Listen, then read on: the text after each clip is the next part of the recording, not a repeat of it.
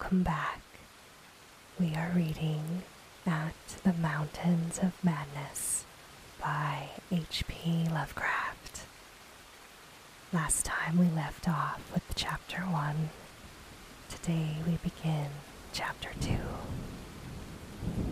Before we start, go ahead and lay back and relax and let your eyes grow heavy while I read to you. Chapter 2 Popular imagination, I judge, responded actively to our wireless bulletins of Lake's start northwest into regions never trodden by human foot or penetrated by human imagination though we did not mention his wild hopes of revolutionizing the entire sciences of biology and geology. His preliminary sledging and boring journey of January 11th through 18 with Pabodie and five others, marred by the loss of two dogs in an upset when crossing one of the great pressure ridges in the ice, had brought up more and more of the Archean slate, and even I was interested by the singular profusion of evident fossil markings in that unbelievably ancient stratum.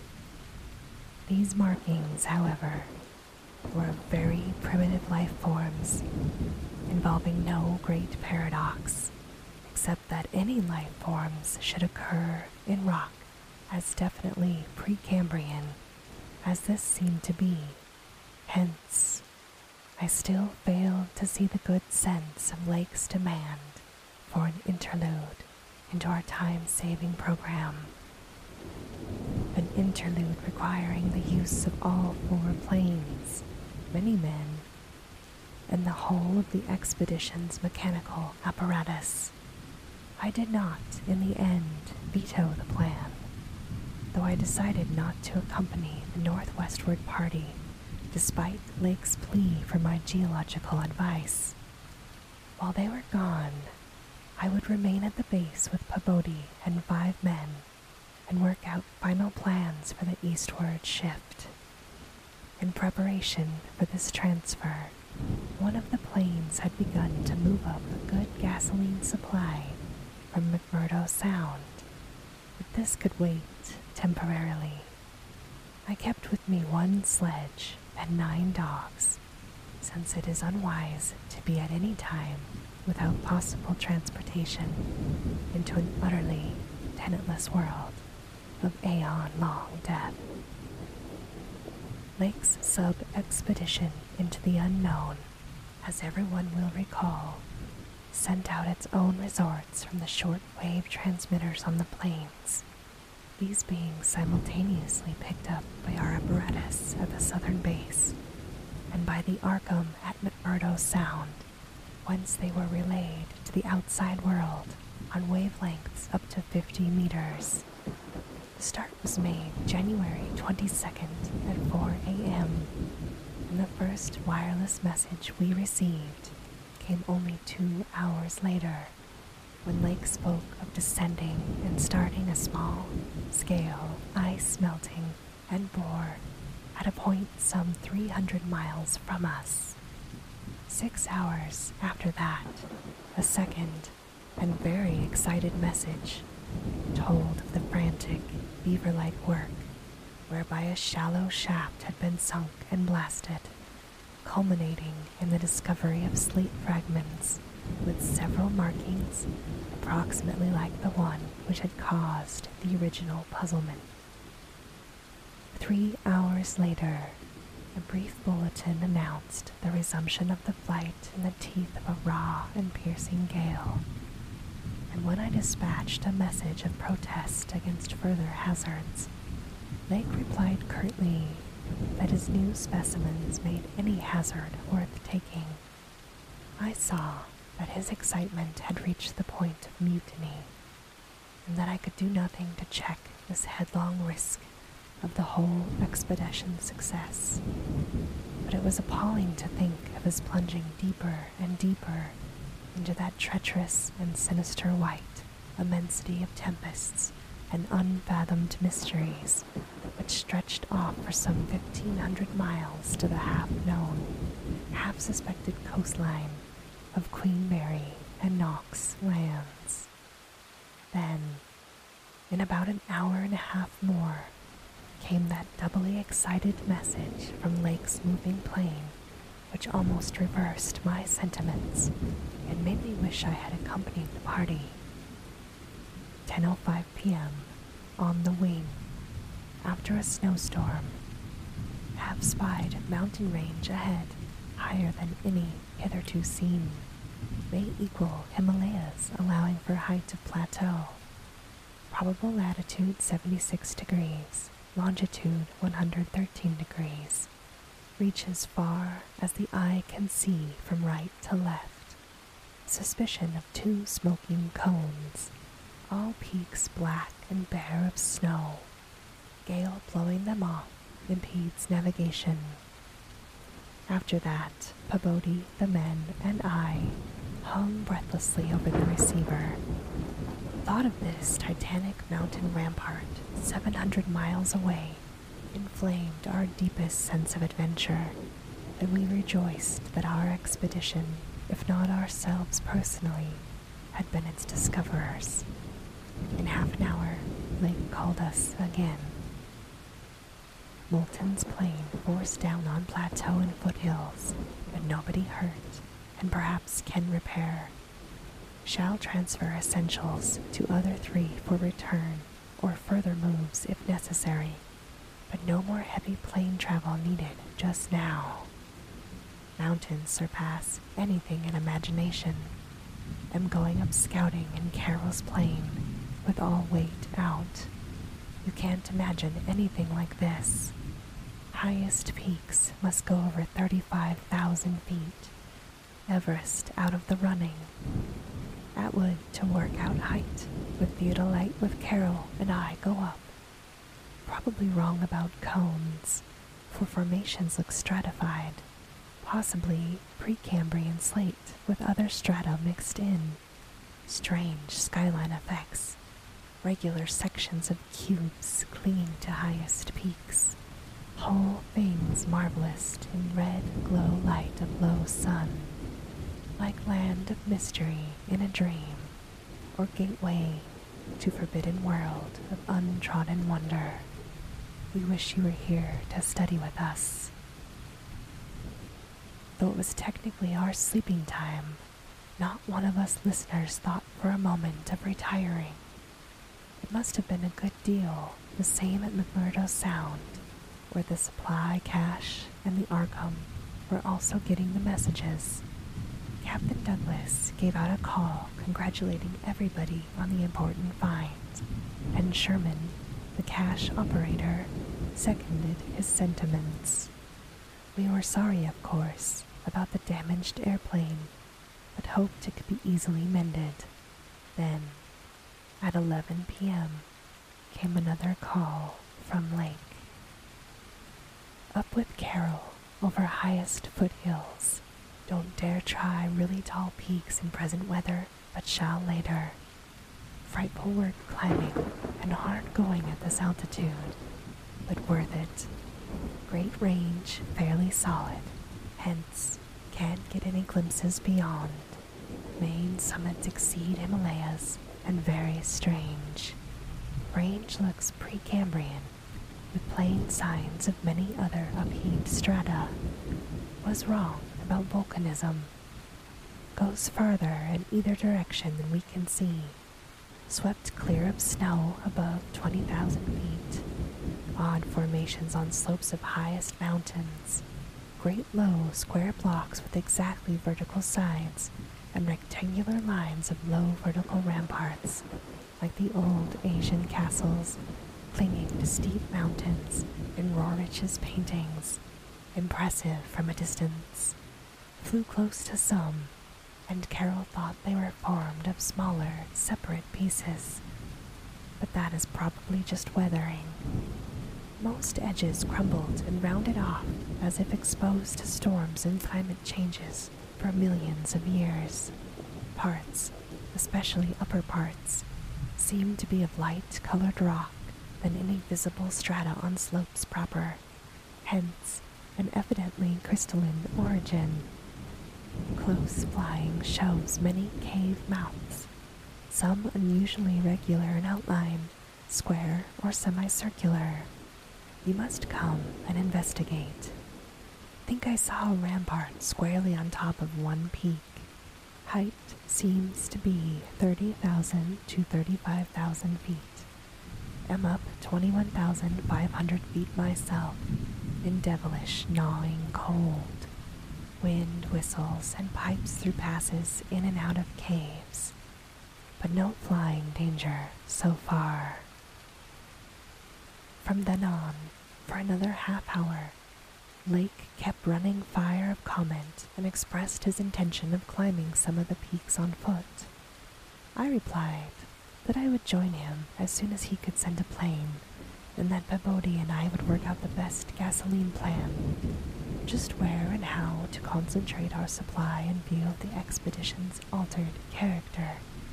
Obviously, Lake's boring operations, as well as his airplane activities, would need a great deal delivered for the new base, which he was to establish at the foot of the mountains, and it was possible that the eastward flight might not be made after all this season. In connection with this business, I called Captain Douglas and asked him to get as much as possible out of the ships and up the barrier with the single dog team we had left there a direct route across the unknown region between Lake and McMurdo Sound was what we really ought to establish. Lake called me later to say that he had decided to let the camp stay where Moulton's plane had been forced down and where repairs had already progressed somewhat. The ice sheet was very thin, with dark ground here and there visible and he would sink some borings and blasts at the very point before making any sledge trips or climbing expeditions. He spoke of the ineffable majesty of the whole scene and the strange state of his sensations at being in the lee of vast silent pinnacles whose ranks shot up like a wall, reaching the sky at the world's rim. Atwood's theodolite observations had placed the height of the tallest peaks from 30,000 to 34,000 feet. The windswept nature of the terrain clearly disturbed Lake, for it argued the occasional existence of prodigious gales violent beyond anything we had so far encountered. His camp lay a little more than five miles from where the higher foothills abruptly rose. I could almost trace a note of subconscious alarm in his words, flashed across a glacial void of 700 miles as he urged that we all hasten with the matter and get the strange new region disposed of as soon as possible. He was about to rest now, after a continuous day of work of almost unparalleled speed, strenuousness, and results. In the morning, I had a three cornered wireless talk with Lake and Captain Douglas at their widely separated bases, and it was agreed that one of Lake's planes would come to my base for Pabodie, the five men and myself, as well as for all the fuel we would need to carry. The rest of the fuel question, depending on our decision about an easterly trip, could wait a few days since Lake had enough for immediate camp heat and borings. Eventually, the old southern base ought to be restocked, but if we postponed the easterly trip, we would not use it until next summer, and meanwhile, Lake must send a plane to explore a direct route between his new mountains and McMurdo Sound. Pabodie and I prepared to close our base for a short or long period, as the case might be. If we wintered in the Antarctic, we would probably fly straight from Lake's base to the Arkham without returning to this spot. some of our conical tents had already been reinforced by blocks of hard snow, and now we decided to complete the job of making a permanent Esquimau village. Owing to a very liberal tent supply, Lake had with him all that his base would need even after our arrival. I wirelessed that Pabodie and I would be ready for the northwestward move after one day's work and one night's rest.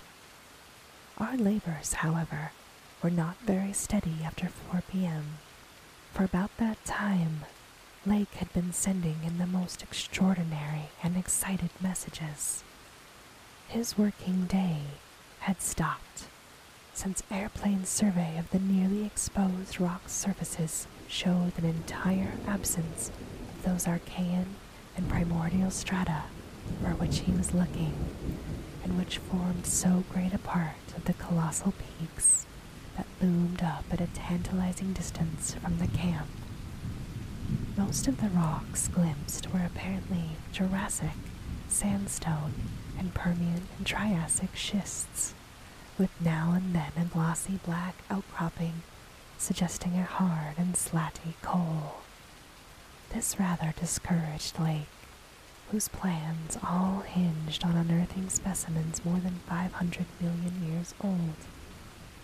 It was clear to him that in order to recover the Archaean slate vein in which he had found the odd markings, he would have to make a long sledge trip from these foothills to the steep slopes of the gigantic mountains themselves. He had resolved, nevertheless, to do some local boring as part of the expedition's general program. Hence, he set up the drill and put five men to work with it while the rest finished settling the camp and repairing the damaged airplane.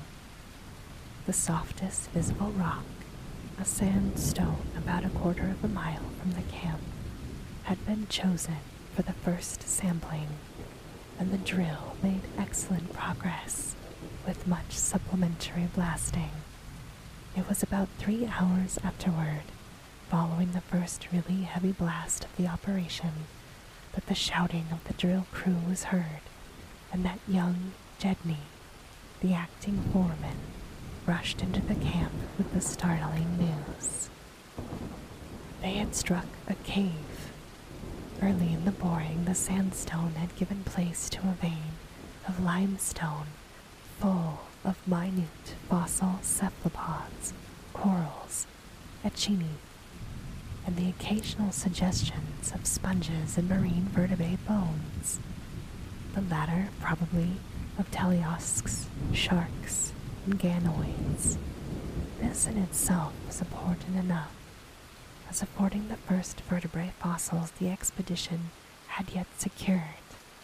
But when shortly afterward the drill head dropped through the stratum into apparent vacancy, a wholly new and doubly intense wave of excitement spread among the excavators.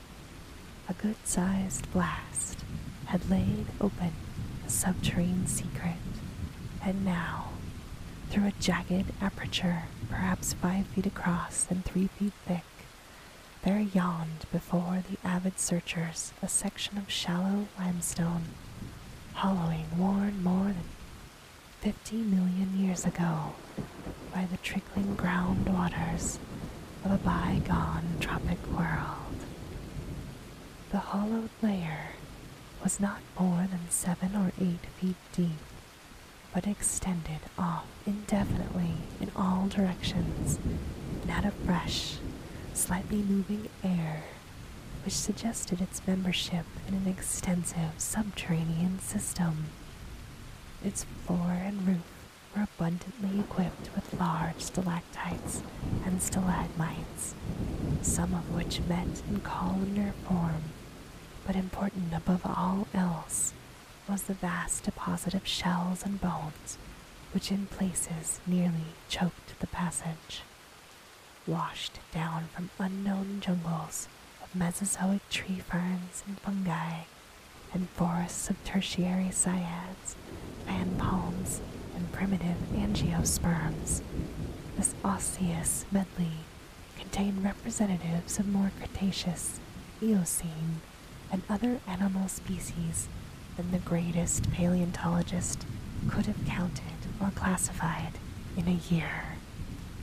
Mollusks, crustacean armor, fishes, amphibians, reptiles, birds, and early mammals, great and small, known and unknown. No wonder Gedney ran back to the camp shouting, and no wonder everyone else dropped work and rushed headlong through the biting cold to where the tall derrick marked a new-found gateway to secrets of inner earth and vanished eons.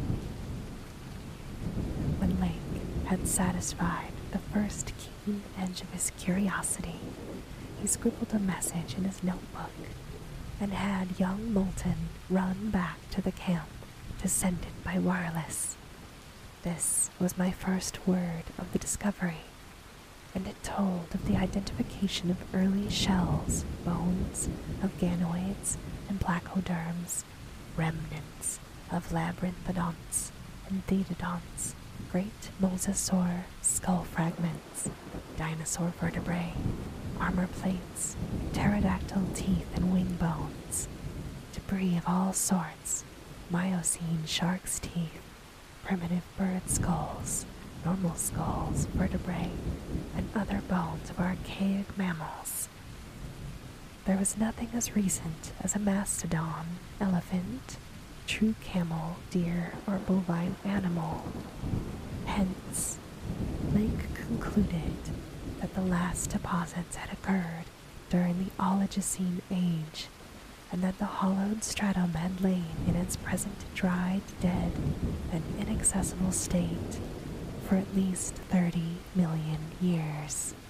On the other hand, the prevalence of very early life forms was singular in the highest degree, though the limestone formation was, on the evidence of such typical embedded fossils, positively and unmistakably Comanchian, and not a particle earlier. The free fragments in the hollow space included a surprising proportion from organisms hitherto considered as peculiar to far older periods, even rudimentary fishes, mollusks, and corals as remote as the Silurian or Ordovician. The inevitable inference was that in this part of the world there had been a remarkable and unique degree of continuity between the life of over 300 million years ago and that of only 30 million years ago. How far this continuity extended beyond the Oligocene age when the cavern was closed was of course past all speculation. In any event, the coming of the frightful ice in the Pleistocene age some 500,000 years ago, a mere yesterday as compared with the age of this cavity, must have put an end to any of the primal forms which had locally managed to outlive their common terms. Lake was not content to let his first message stand, but had another bulletin written and dispatched across the snow to the camp before Moulton could get back. After that, Moulton stayed at the wireless in one of the planes, transmitting to me and to the Arkham for relaying to the outside world the frequent postscripts which Lake sent to him by a succession of messengers. Those who followed the newspapers will remember the excitement created among men of science by that afternoon's reports. Reports which have finally led, after all of these years, to the organization of that very Starkweather Moore expedition which I am so anxious to dissuade from its purposes. I had better give the messages literally as Lake sent them, and as our base operator, McTighe, translated them from his pencil shorthand. Fowler makes discovery of highest importance in sandstone and limestone fragments from blasts. Several distinct triangular striated prints like those in Archean slate, proving that source survived from over 600 million years ago to Comanchean times without more than moderate morphological changes and decrease in average size. Comanchean prints apparently more primitive or decadent, if anything, than older ones. Emphasize importance of discovery in press. Will mean to biology what Einstein has meant to mathematics and physics. Joins up with my previous work and amplifies conclusions. Appears to indicate, as I suspected, that Earth has seen whole cycle or cycles of organic life before known, which begins with Archaeozoic cells, was evolved and specialized not later than thousand million years ago, when planet was young and recently uninhabitable for any life forms or normal protoplasmic structures. Questions arise then where and how development took place. Later, examining certain skeletal fragments of large land and marine saurians and primitive mammals, find singular local wounds or injuries to bony structure not attributable to any known predatory or carnivorous animal of any period. Of two sorts straight, penetrant bores, and apparently hacking incisions one or two cases of cleanly severed bone. Not many specimens affected. Am sending to camp for electric torches. Will extend search area underground by hacking away stalactites. Still later, have found a peculiar soapstone fragment about six inches across and an inch and a half thick, wholly unlike any visible local formation. Greenish, but no evidences to place its period. Has curious smoothness and regularity, shaped like a five pointed star with tips broken off, and signs of other cleavage at inward angles and in center of surface. Small, smooth depression in center of unbroken surface arouses much curiosity as to source and weathering. Probably some freak of water action. Carroll, with magnifier, thinks he can make out additional markings of geological significance. Groups of tiny dots in regular patterns. Dogs grow uneasy as we work and seem to hate this soapstone. Must see if it has any peculiar odor.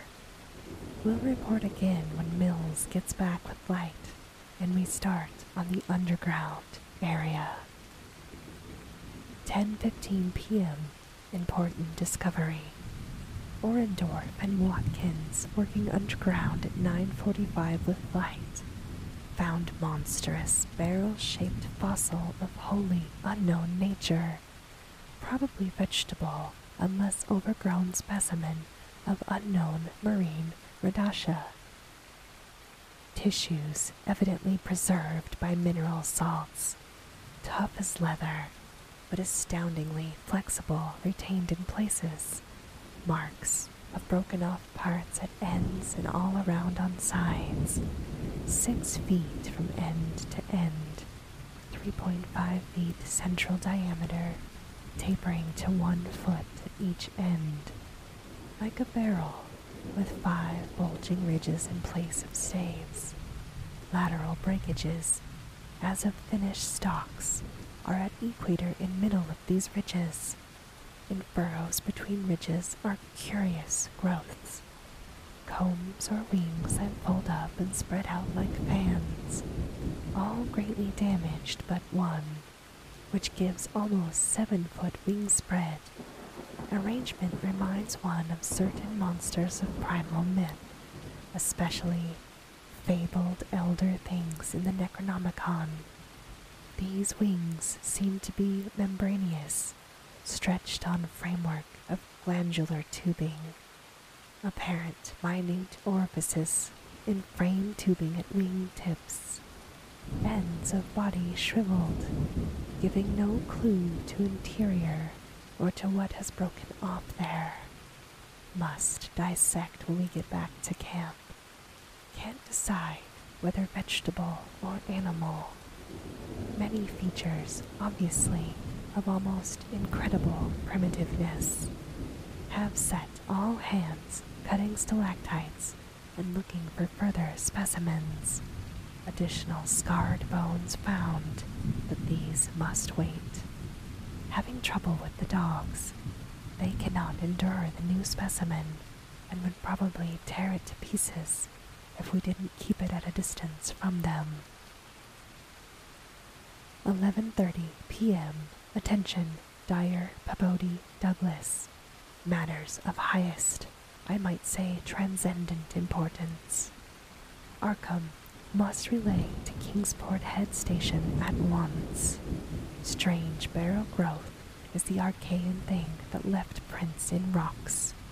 Mills, Boudreau, and Fowler discover a cluster of 13 more at underground point 40 feet from aperture. Mixed with curiosity, rounded and configured soapstone fragments smaller than one previously found. Star shaped, but no marks of breakage except at some of the points.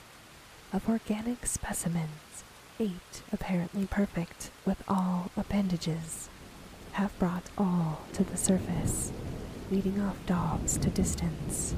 They cannot stand the things. Give close attention to description and repeat back for accuracy. The papers must get this right. Objects are 8 feet long all over.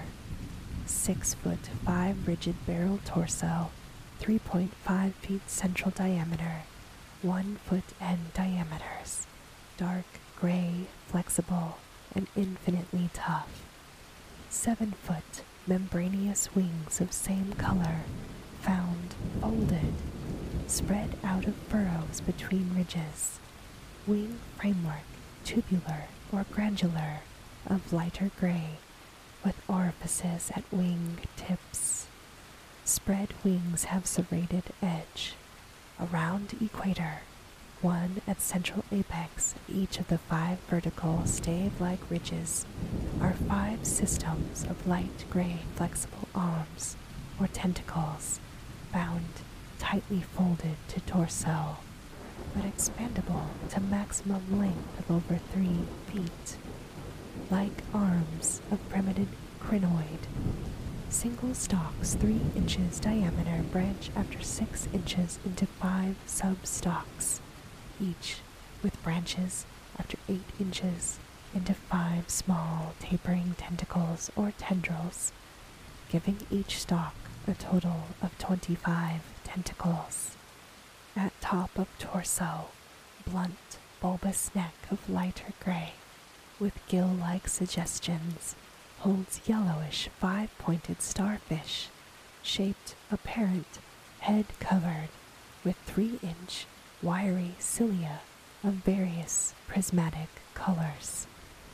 Head thick and puffy, about two feet point to point, with three inch flexible yellowish tubes projecting from each point, slit in exact center of top, probably breathing aperture.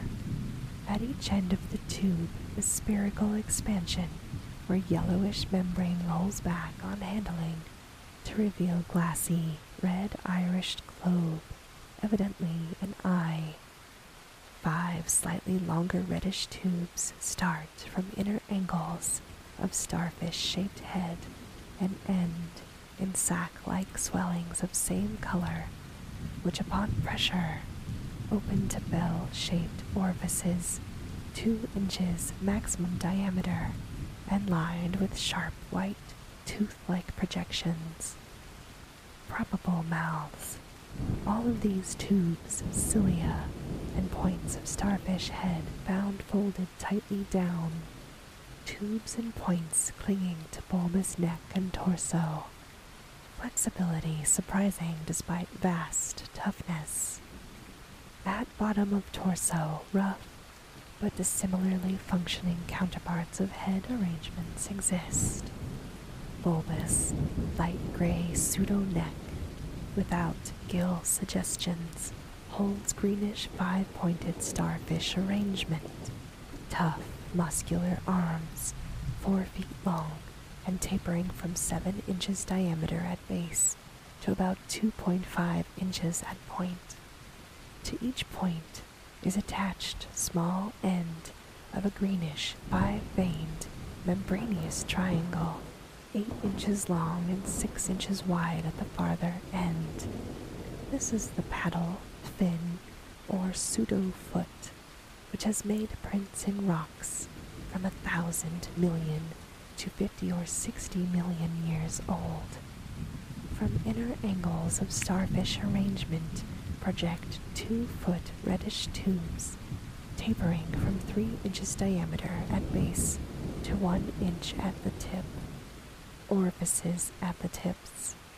All these parts infinitely tough and leathery, but extremely flexible. Four foot arms with paddles undoubtedly used for locomotion of some sort, marine or otherwise, when moved, display suggestions of exaggerated muscularity. As found, all of these projections tightly folded over pseudo neck and end of torso, corresponding to projections at the other end. I cannot yet assign positively to animal or vegetable kingdom but odds now favor animal. Probably represents incredibly advanced evolution of Radiata without loss of certain primitive features. Echinoderm resemblances unmistakable despite local contradictory evidences. Wing structure puzzles in view of probable marine habitat, but may have use in water navigation.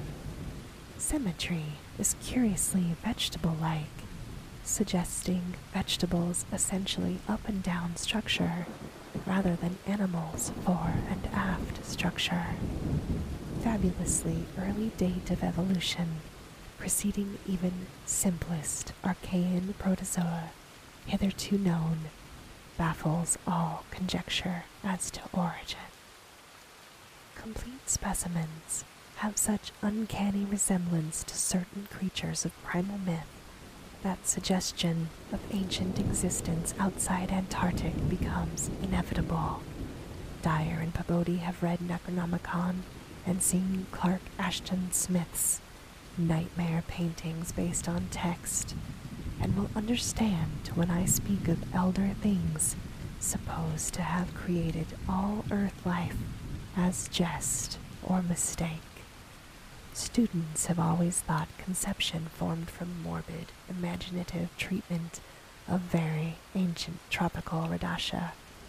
Also, like prehistoric folklore, things like Wilmarth has spoken of, like Cthulhu, cult, appendages, etc., might be possible. A vast study of field has opened deposits, probably of late Cretaceous or early Miocene period, judging from associated specimens. Massive stalagmites deposited above them. Hard work hewing out, but toughness prevented damage. State of preservation miraculous, evidently owing to limestone action. No more found so far, but will resume search later job now to get 14 huge specimens to camp without dogs.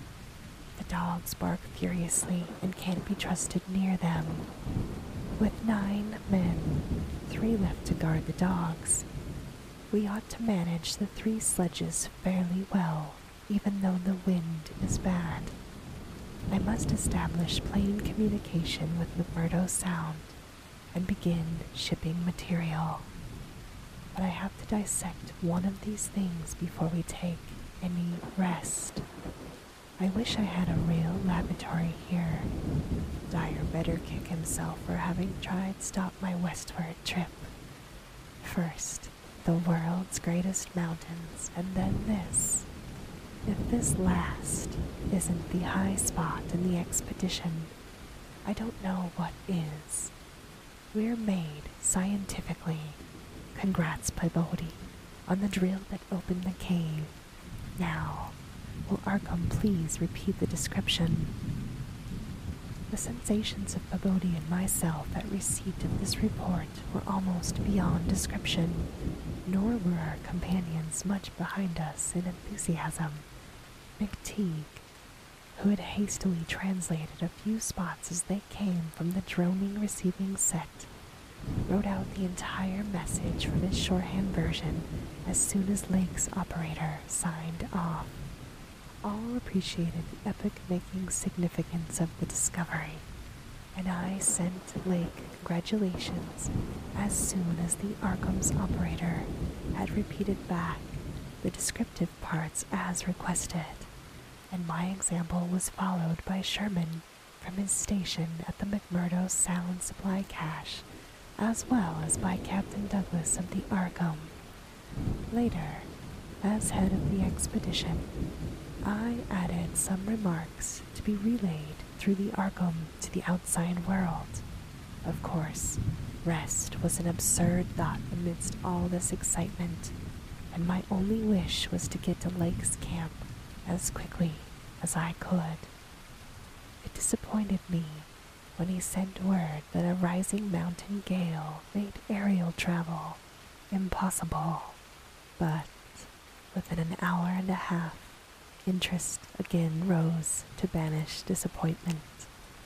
Lake was sending more messages and told of the completely successful transportation of the 14 great specimens to the camp.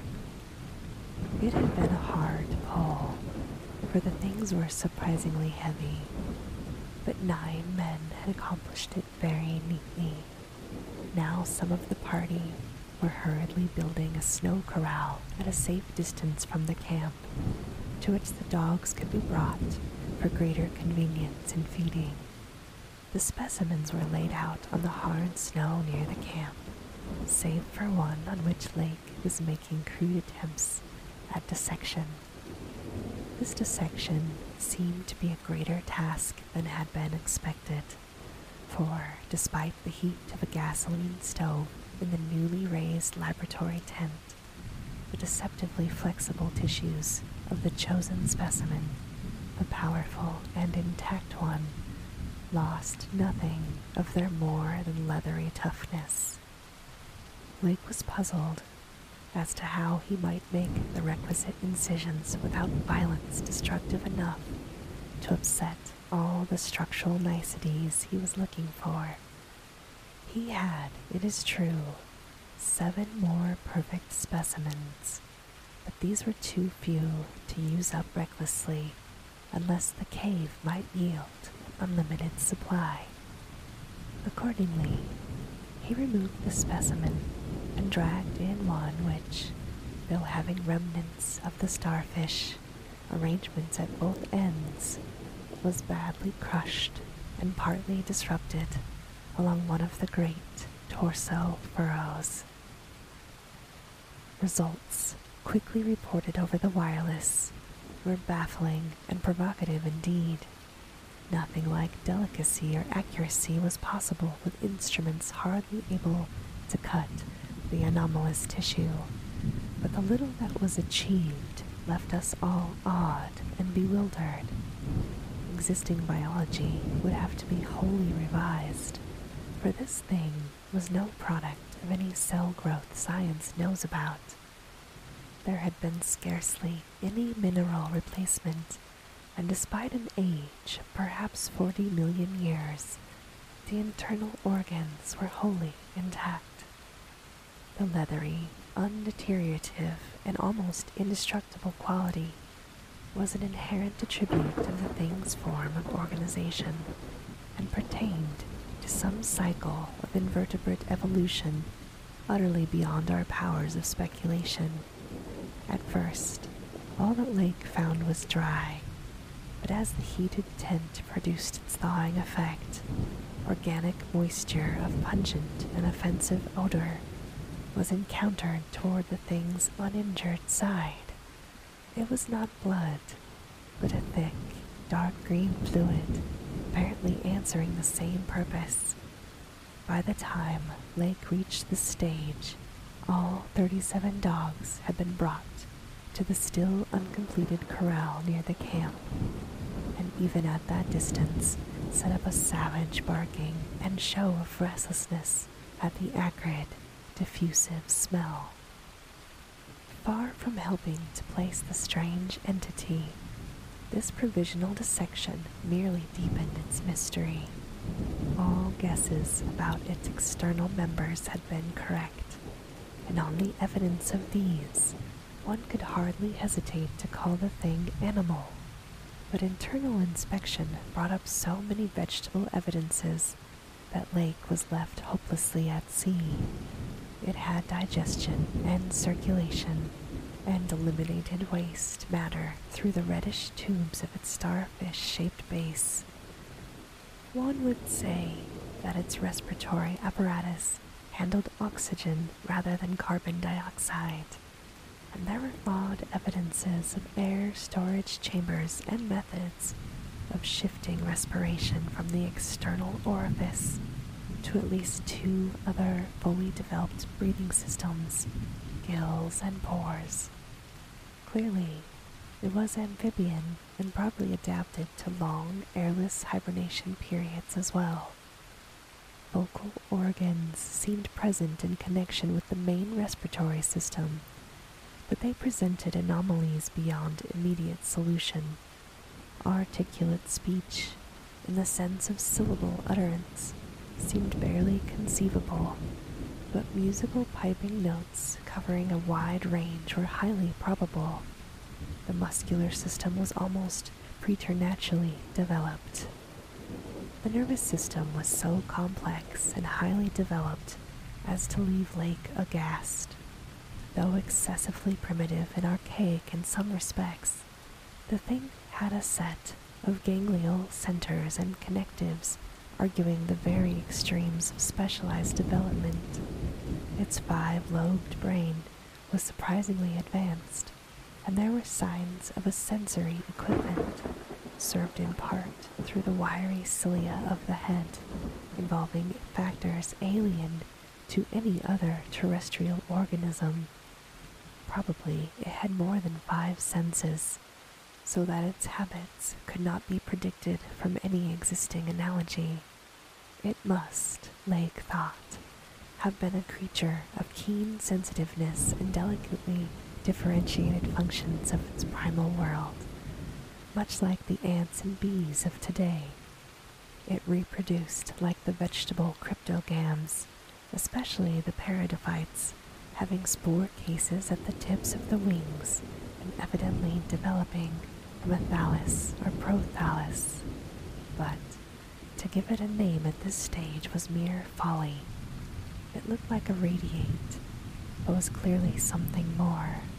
It was partly vegetable, but had three fourths of the essentials of animal structure. That it was marine in origin, its symmetrical contour and certain other attributes clearly indicated. Yet, one could not be exact as to the limit of its later adaptations. The wings, after all, held a persistent suggestion of the aerial. How could it have undergone its tremendously complex evolution on a newborn Earth in time to leave prints in Archean rocks?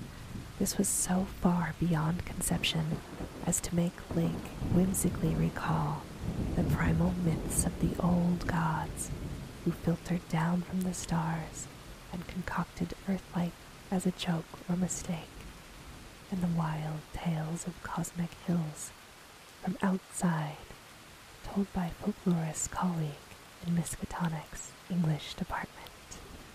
Naturally, he considered the possibility of the Precambrian prints having been made by a less evolved ancestor of the present specimens, but quickly rejected this too facile theory upon considering the advanced structural qualities of the other fossils if anything, the later contours showed decadence rather than higher evolution. The size of the pseudofeet had decreased, and the whole morphology seemed coarsened and simplified. Moreover, the nerves and organs just examined held singular suggestions of retrogression from forms still more complex. Atrophied and vestigial parts were surprisingly prevalent. Altogether, there could be said to have been solved, and Lake fell back on mythology for a provisional name. He dubbed his finds the Elder Ones. At about 2:30 a.m., having decided to postpone further work and get a little rest, he discovered the dissected organism with tarpaulin. He emerged from the laboratory tent and studied the intact specimens with renewed interest. The ceaseless Antarctic sun had begun to limber up on their tissues a trifle, so that the head points and tubes of two or three showed signs of unfolding. But Lake did not believe there was any danger of immediate decomposition in the almost sub zero air. He did, however, move all of the undissected specimens closer together and throw a spare tent over them in order to keep off the direct solar rays. That would also help to keep their possible scent away from the dogs, whose hostile unrest was really becoming a problem even at their substantial distance and behind the higher and higher snow walls, which were an increased quota of the men were hastening to raise around their quarters. He had to weigh down the corners of the tent cloth with heavy blocks of snow to hold it in place amidst the rising gale, for the Titan mountains seemed about to deliver some gravely severe blasts. Early apprehensions about sudden Antarctic winds were revived, and under Atwood's supervision, precautions were taken to make the new tents, the new dog corral, and crude airplane shelters with snow on the mountainward side. These later shelters, begun with hard snow blocks during odd moments, were by no means as high as they should have been, and Lake finally detached all hands from other tasks to work on them. It was after four when Lake at last prepared to sign off and advised us all to share the rest period his outfit would take when the shelter walls were a little higher. He held some friendly chat with Pabodie over the ether and repeated his praise of the really marvelous drills that helped him make his discovery. Atwood also sent greetings and praises. I gave Lake a warm word of congratulation owning up that he was right about the western trip, and we all agreed to get in touch by wireless at 10 in the morning. If the gale was then over, Lake would send a plane for the party at my base. Just before retiring, I dispatched a final message to the Arkham with instructions about toning down the day's news for the outside world, since the full details seemed radical enough to rouse a wave of incredulity until further substantiated. And this, my darling, ends the reading of Chapter 2. Thank you for listening. I will see you soon for Chapter 3. Have very sweet and creepy dreams. Good night.